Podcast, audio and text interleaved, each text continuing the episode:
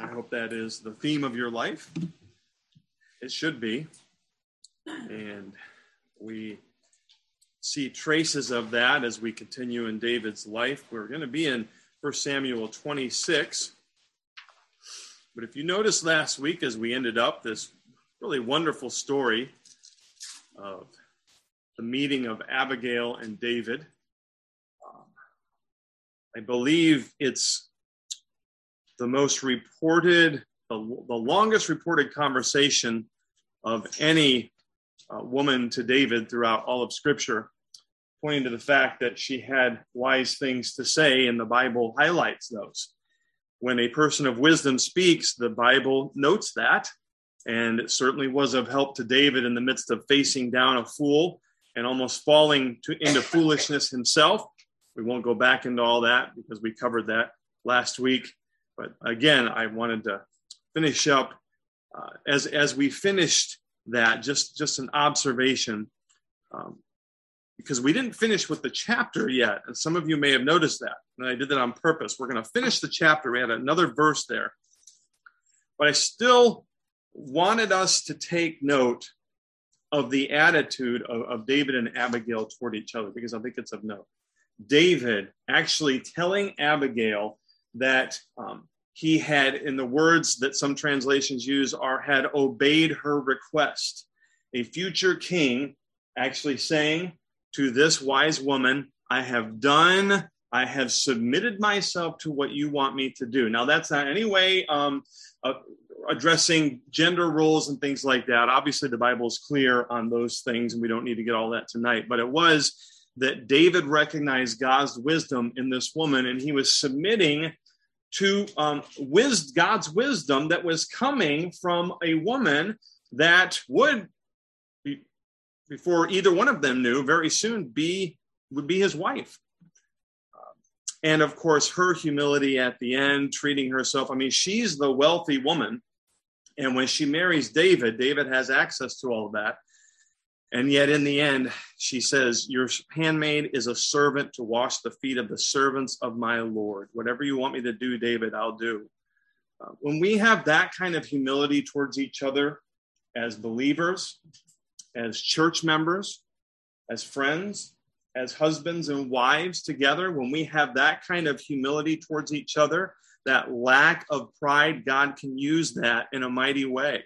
And I still, as I think back on this, I, I think even though David Abigail wasn't David's wife yet. I think there's some application here for married couples as well. And that is men remember one of the um, one of the great sources of God's wisdom that he uses from an individual standpoint for those of us that are married are our wives. God has given to them, them to us as our helpmeet, right? Help meet to help us. And we behoove ourselves to take time to really listen to them, listen to their concerns, act on those. If it was good for David to do, when God is talking to us through our wives and they're giving us wisdom from his word, don't be in a hurry to discount that. Be in a habit of listening and and paying attention. I think that's that's so important. Honor our spouses in that way. They're they're one they're the greatest gift that God has given to us outside of Jesus Christ. So have that relationship with them. Well, we mentioned that the whole uh, thing about Abigail and David getting married, probably best to consider this under the aspect of the of the kinsman redeemer expectation within, within uh, Israeli culture. That David did this because he was a relative and she had lost her husband, and therefore he felt it was his job to marry her and provide for her because she was a probably a very distant relative. And so maybe that makes more sense why David just didn't hurry into this and say, Oh, I'd, I'd like to have another wife, so let's just add her on. Um, I think this was a calculated thing. I think he was looking at this as his answer to the responsibility that God had placed upon him in the culture. But then we get to verse 43 and a little more awkward, right? David also took Ahinoam, Ahinoam of Jezreel, and both of them became his wives. Saul had given Michal his daughter, David's wife, to Palti, the son of Laish, who was in Gilead. The way this is worded, David might have already had Ahinoam taken as his wife. Uh, probably there's there's a good possibility here that David is already following what would have been the norm in these cultures that as as you were expected a future king that he would have multiple wives many times that was so um, that there would be peace between a king and other nations if you marry a king's daughter from another nation, then you're pretty much guaranteed peace with that nation. And it was kind of like a practical political thing. Uh, David seems to be getting a start a little too early on that. And notice I said it's a practical political thing, but it was never what God intended. So when we see this, God is not saying anything necessarily or commenting on whether David is right or wrong here, but he's not putting his stamp of approval on this. And if David is doing this, this is probably an area where he's kind of blinded, where he hasn't sought the Lord's, certainly the Lord's direction on this. But there is one more possibility here. I kind of come down on this. I think there's a good possibility. Here we have this very, really cruel thing in verse 44. King Saul, you see his spite. And he has just told David, David, I'm not going to pursue you anymore. Well, in this next chapter, we're going to see that he was lying, that he wasn't being honest at all. But it almost seems like in order to get revenge on Michal for helping David, he takes his own daughter, little affection for his own daughter. If she dared come between him and his vengeance upon David, it does seem in this picture that she for, that he forced her into a divorce and remarriage with another man. That's how low this sinful king will go because hatred and vengeance, even after he's told David, I'm not going to pursue you anymore. And remember, in, in almost in tears, he repented, so to speak, but it really wasn't heartfelt. Again, we have this picture of Saul saying a lot of things, but in the end, it just seems like it doesn't really come from the heart. He's just saying things that will help him at the time. Another reminder to me to always be careful when I say something to make sure that it's truly from the heart, that I'm just not trying to get some sort of gain out of saying certain words, but that I really truly mean them. Um, Saul here is in his cruelty. Seems like he forces Michal. There's a small possibility she was upset with David and she asked her dad if she could remarry. Probably not. David had probably heard of this at this point and said, Well, I don't have a wife now. So he met Ahinoam. He said, Well, I guess we can get married. And then this thing with Abigail comes up. And in Israeli law, in God's law, a person who was married, I know this sounds strange to us today, but a person who was married still seems to be allowed to be a kinsman redeemer and help out someone like Abigail in her situation.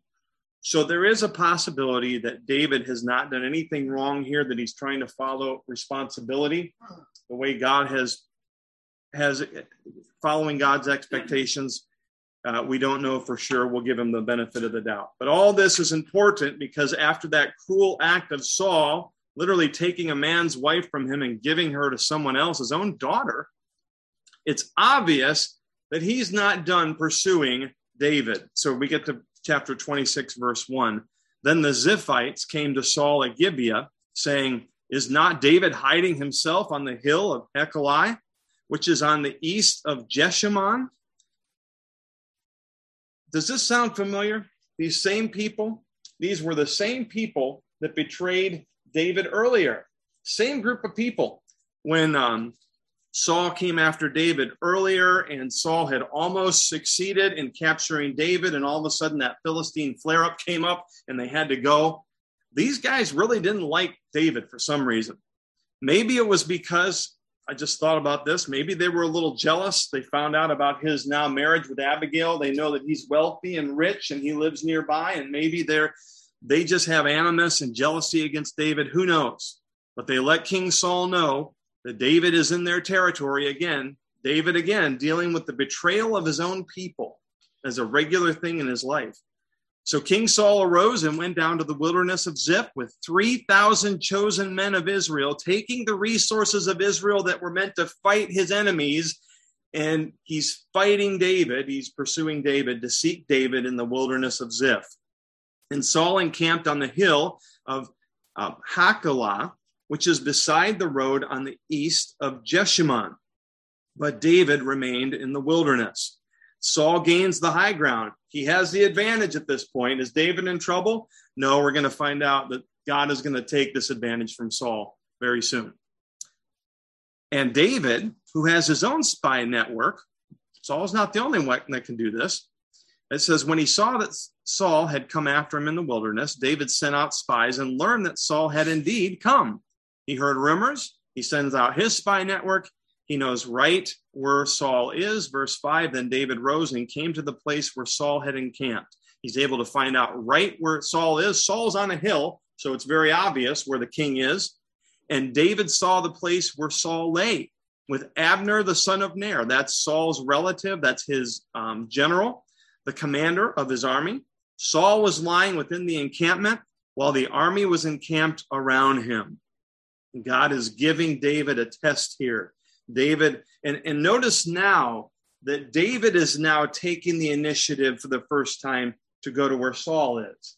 He's not being portrayed any longer as one that's helplessly running away from his pursuer. David, in a number of these instances, and this will continue to happen, now has the confidence and has the power of God with him that he's taking the initiative and he's going to take the battle to Saul himself. Well, he's not going to actually battle him. We'll see that next. Then David said to Ahimelech the Hittite and to Joab's brother Abishai, the son of Zeruiah, Who will go, who will go down with me into the camp to Saul? See, Kendall, can you get me a bottle of water? Appreciate that.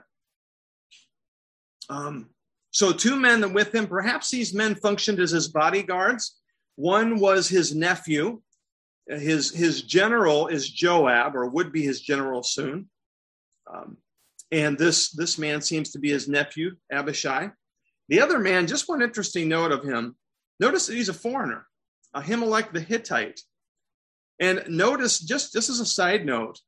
Um, just because god in a general sense has given david and other leaders throughout israel's history the responsibility of pursuing and wiping out the heathen nations this is just another example like ruth that God would allow foreigners to join with the Israelites and become as one of them, kind of like a proselyte, a Jewish proselyte, an Israeli proselyte. And this was a man who was a foreigner, was a Hittite, and um, God had allowed him to be one of God's people and, and change allegiance there. So always keep that balance of God's mercy. There was always room for these foreigners who um, submitted themselves to God to become a part of God's people. And we see that with Ahimelech.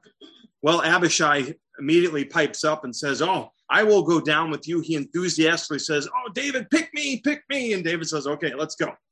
So David and Abishai went to the army by night, and there lay Saul sleeping within the encampment with his spear stuck in the ground at his head. And Abner and the army lay around him. Here Saul thought he had the high ground and God says, Nope, I'm going to turn this all upside down and give David, I'm going to give David the chance here to wipe you out and to give him another test. And so his nephew Abishai, again, just like in the cave with David's men, he is excited and he's enthusiastic. Verse 8. Then Abishai said to David, God has given your enemy into your hand this day. Now, please Notice his enthusiasm here. Let me pin him to the earth with one stroke of the spear, and I will not strike him twice. Can you imagine Abishag? He's like, oh, David, another opportunity. I know the last time you kind of, maybe in it, obviously his men still didn't fully get um, the Torah, the God's laws, expectations for those he had put into power. Maybe Abishai is thinking, David, I, I know you passed up that last opportunity, cutting off Saul's part of his garment. Didn't quite get that, but David, this is so obvious. I mean, here he is right here, and his general and the whole army just it reminds me, I can't remember right now of the old comedy routine, but there was one guy in particular was constantly like, let me at him, let me at him. And that was kind of what Abishai is doing here. Just let me at him, David. And I promise you, I won't miss.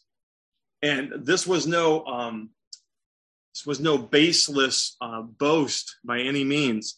This man obviously had the ability, the assassin's ability, to when he threw a spear, when he assassinated someone, he was known for getting it done right. And he says, David, you know, you know I can do this. I just I'll just take him out. You won't have any guilt, and we won't have to be renegades anymore on the run. This is God doing this, David. What does David say? David said to Abishai, oh, Do not destroy him, for who can put out his hand against the Lord's anointed and be guiltless? David will have none of it. And maybe he's a little, maybe he sighs with a little weariness. But you think about this. Hasn't God taught him over these many recent events about acting out on his own passion rather than God's timing? I mean, he's had so many lessons in this. The last time he had uh, Saul in his grasp, so to speak, and this whole thing with Nabal and, and how he almost made a very foolish error and destroyed a household of people. And David says, No way, Abishai, don't even tempt me in this. Remember God's law. I'm not going to do this. Verse 10 is interesting. And David said, As the Lord lives, he gives an oath here, the Lord will strike him, or his day will come to die, or he will go down into battle and perish. But the Lord forbid that I should put out my hand against the Lord's anointed. It's David saying here, he's saying, Abishag, there are a variety of creative ways that the Lord can use to end Saul's life. But my disobedience is not one of those ways. And I'm not going to do that. I'm not going to disobey my God. And folks, we may have opportunities in our lives, maybe to deal with someone that's really been bothering us. Maybe, and uh, you just think of all kinds of different opportunities that, that come up into our lives. And you may be able to come up with, with practical reasons why you should do this or why you should react to someone in a particular way. But if you you're thinking about this and yet scripture comes to mind where it's clear, don't do it it doesn't matter how many opportunities are before you. If it in any way involves disobeying God's word, don't do it. David makes that clear here. Now, don't do it. God can handle this. I know. I've been guilty a number of times myself, David says here, and I'm not going to do this. I've learned my lesson, but I will do something. And so, verse 12 David took the spear and the jar of water from Saul's head, and they went away. And no man saw it or knew it, or nor any awake, for they were all asleep, not because they were really tired from the journey, but because a deep sleep from the Lord had fallen upon them. God's in control over all of this. And he gives David the opportunity to end this as a test. And David passes the test 100%. A plus plus for David. Okay, so let me just throw this out here then. Why the spear and the jar of water? Anybody ever think about that? Thankfully, it wasn't wasn't the robe because remember we had that that had consequences where it was it was a sign of David actually trying to take Saul's authority. But when he takes the spear and the jar of the water this time, there's he doesn't feel any guilt afterwards. Any idea why David would do this? Pam? Is he rendering Saul helpless because he doesn't have a way to protect himself or a way to nourish himself? Ah, very good. I like the way you said you used the word protection and nourish. It's not that Saul didn't have other men around him that couldn't help him. But that spear is the sign of the king's power. That's his weapon. David takes the sign of his power away from him.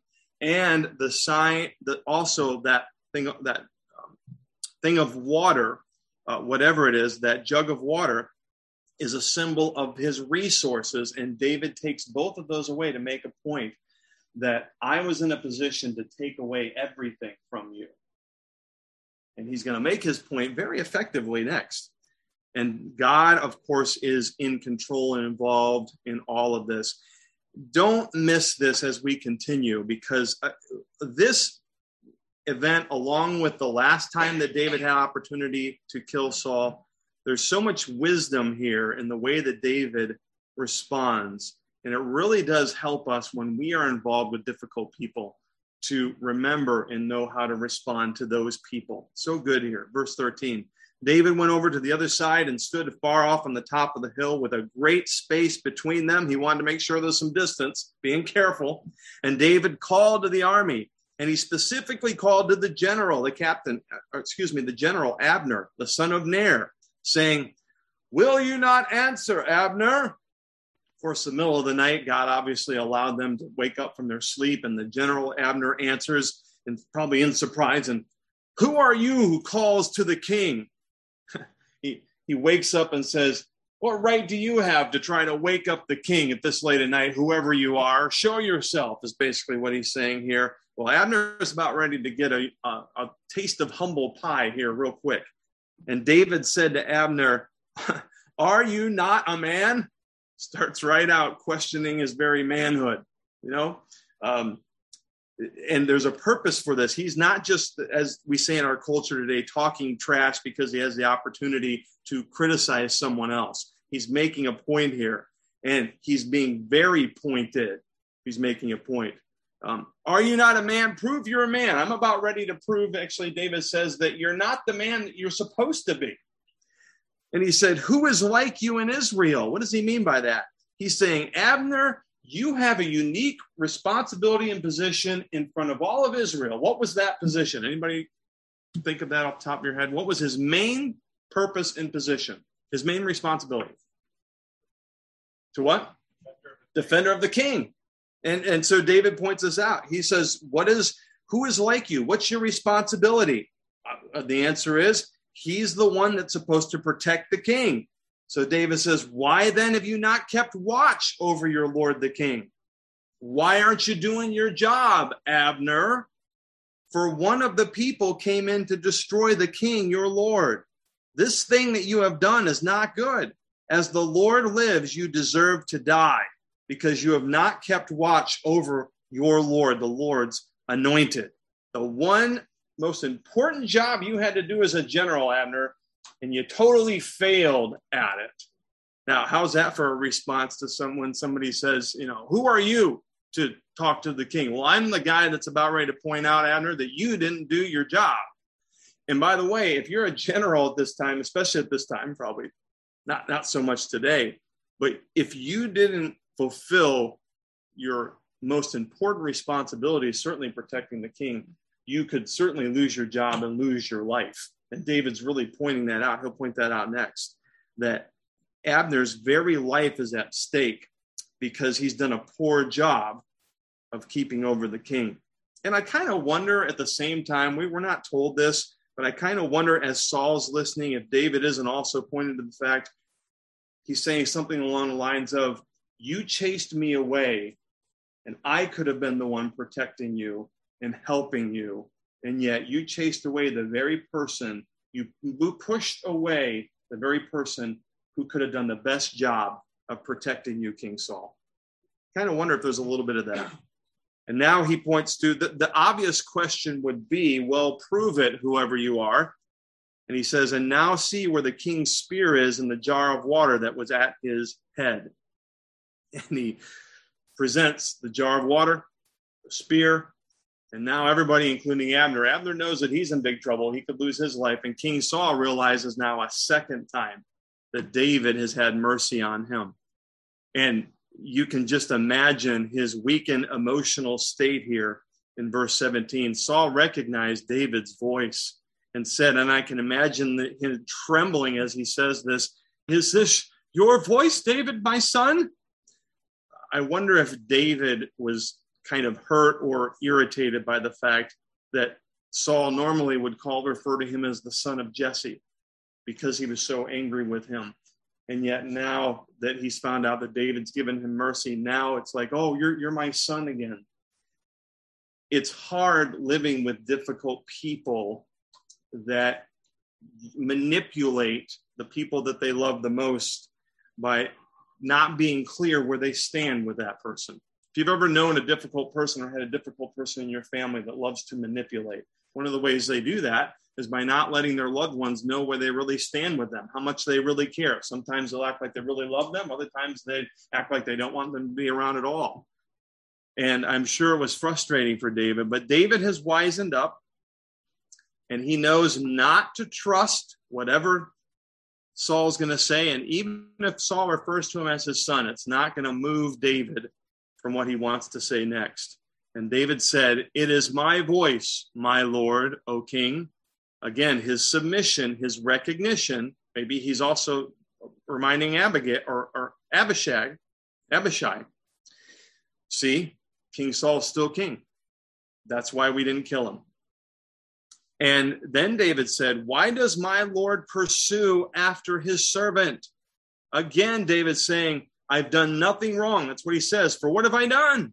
What evil is in my hands? And you can really, David is much more controlled by the Lord at this point, but he's honest. And folks, we can express our frustration to people in a right way and still, and not in an angry way, not in a wrong way, but we can still, in a right way, work with people, but also express sometimes, I- am frustrated by your sin.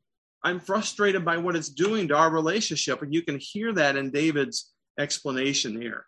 It says, Why do you keep pursuing me? I'm innocent. I've done you no wrong. And now he offers up a prayer, verse 19. Now, therefore, let my Lord the king hear the words of his servant. I'm going to pray to the Lord, Saul, and I want you to hear what I'm going to say. If it is the Lord who has stirred you up against me, may he accept an offering. What does David mean here? He is still, David is humble enough to say, you know what? There still might be in all of this some way that I've sinned against God. So, Lord, if I have in any way, if this is because of some sin that I have done, he says, may he accept an offering. He says, I will offer up a sin offering to you, Lord. In other words, Lord, I'll get it right. Lord, you show me in the midst of all this, if there's still a sin in which you're punishing me for, please let me know, and I will repent and I will get right with you. And a beautiful thing about this is for those of us that tend to be extra sensitive, even when we've done things that are wrong and we've committed sin. David had committed no sin here, but he knows that if he has committed a sin, that he still, because of the relationship he has with his heavenly father, that he can go to his heavenly father and his father will hear him and offer him forgiveness and reestablish relationship with him. And we need to remember that too when we have sin in our lives. Don't start to think there's that God God won't listen to me, God won't forgive me. No, God is always ready when we offer up a repentant heart and ask for forgiveness, he's always ready to forgive. David says, I know that he's ready to forgive, and if I have sin, I'll ask him forgiveness. But on the other hand, if it is men, and he's very general here, he's still holding out that Saul might be influenced by evil men against him, like the Ziphites, but he's general enough. He's including Saul in this. If it be men, whether it be influencers of King Saul or King Saul himself, may they be cursed before the Lord. For they have driven me out this day, that I should have no share in the heritage of the Lord, saying, Go serve other gods. David's tired. He's basically saying here at the end, as he finishes his conversation with Saul, whoever it is um, who has made my life miserable, Lord, I give them over to you. And I ask that you will act and you will deal with them, Lord. And let's, this is almost, this really kind of goes in line with what we call the imprecatory Psalms. You know what those are? Those are the Psalms where David calls judgment down upon his enemies. In our culture today, a lot of times, those don't get a lot of play because we're almost kind of embarrassed by them. And we, we do have to provide explanation because David and his language in those imprecatory Psalms can get pretty ruth or ruthless, pretty extreme. But remember, he's also writing that under the, uh, the work of the Holy Spirit in his life too. But folks, there there are times still even today where we have moments where if people are doing evil against us or they're doing evil and it's reflecting on the name of God or on or if it's reflecting on the reputation of a good man. I have had times, I'll give you one example without giving any names. I knew of a faithful pastor who I have a lot of appreciation for, and I knew of a situation where people in his congregation were rebelling against him and saying things about him that I knew were not true and, and marring his testimony in horrible ways. And I did pray one time. I didn't pray as forcefully as David does in some of the Psalms, but Lord, I, I said, Lord, this is a faithful man. Please help him deal with these people. And the Lord did deal with them. And I heard some time later that even one of them uh, suffered a very serious illness for a while. I don't think that was specifically because of my prayer. But the point is, there are times where we have evil against us and it's reflecting on the name of the Lord. And, and uh, these people are intent upon um, doing things that mar God's testimony or that want to hurt us. And it's okay to ask God, my point is, for help and to just say, Lord, just deal with these people. Please help me in this. And David says that. And but listen to the last part of this. If you don't read this carefully, you miss this. Why? Is just because he's vengeful and he wants revenge? No, this is why he wants them dealt with to the point where he'd say, May they be cursed before the Lord, for they have driven me out this day that I should have no share in the heritage of the Lord, saying, Go serve other gods. Do you realize what he's saying there? He's saying, Because of my experience over these past weeks months, I have not had the privilege and the wonderful opportunity to worship with God's people. Here we have a theme of worship. So, out of all the things that David has experienced, the one thing that bothers him the most, the share in the heritage of the Lord, saying, Go serve other gods. He's basically describing wanting to worship with God's people together and basically being forced out to the point where they're saying, no, you're not allowed to, to worship with, with our God anymore. You go find another false God to worship. And David says, not that he can't worship personally. We know David did that a lot. He would pray to God. This is separate. He's saying, I miss the corporate worship that I used to be able to enjoy with God's people. Folks, if it's that important to David in this situation, doesn't it emphasize what we've been talking about in worship? That it ought to be that important to us? If we have to miss a, a Sunday of corporate worship or, or, or whatever, we even have to be with another church family other than our own, and those things happen, we ought to miss it. We ought to be like David and say, Oh, I can't wait to get back. That's the one thing I want to worship together with God's people. That's the one thing that David says, above all else, I miss the most. Wonderful testimony there. Now, therefore, verse 20, let not my blood fall to the earth away from the presence of the Lord. For the king of Israel has come out to seek a single flea, like one who hunts a partridge in the mountains. And just quickly, we'll cover this more next week. But Dave, Saul's response. Then Saul said, I have sinned Return, my son David, for I will no more do you harm, because my life was precious in your eyes this day. Behold, I have acted foolishly and have made a great mistake. You know, David's being careful here. He's not buying it. But he does say, David answered and said, Here is the spear, O king. Let one of your young men come over and take it. And then he reminds the truth of God. The Lord rewards every man for his righteousness and faithfulness. For the Lord gave you into my hand today, and I would not put out my hand against the Lord's anointed. I was committed to obeying God. Behold, as your life was precious this day in my sight, so may my life be precious in the sight of the Lord, and may he be delivered at me out of all my tribulation. I don't even think here David was saying, because I have loving, wonderful feelings toward you, Saul. He's saying, because it's so important to me, Saul, to obey God. Therefore, to spare your life, that was important to me because obedience to God was so precious to me. Not because I'm not frustrated with you or tempted to take your life myself. Then Saul said to David, Blessed be you, my son David. And here this evil king becomes a prophet. You will do many things and will succeed in them.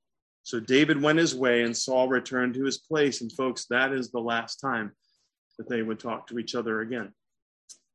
And for the rest of this book, we're going to see it really comes to a climax with some very dramatic um, events that take place. And we'll see in the end, God will make it clear whose side he's on, who he's supporting, and who he has rejected. And by the end of the book, it'll be very clear for us. I think it's clear already. But we will find out that God will exalt and bless the man that is committed, that looks at obedience as something precious, that loves to obey God in the right time. God will lift up that person and deal with his enemies. So let that be a wonderful encouragement tonight, as well as a reminder to us to always be cautious in what we say, say use wise words, be honest. David rushed and moved toward the situation to make peace. We should want to do that in our conflict that we have with people. You be the one to initiate peace and ask God for words of wisdom to be able to do that. And let's ask Him for words of wisdom as we pray tonight as well.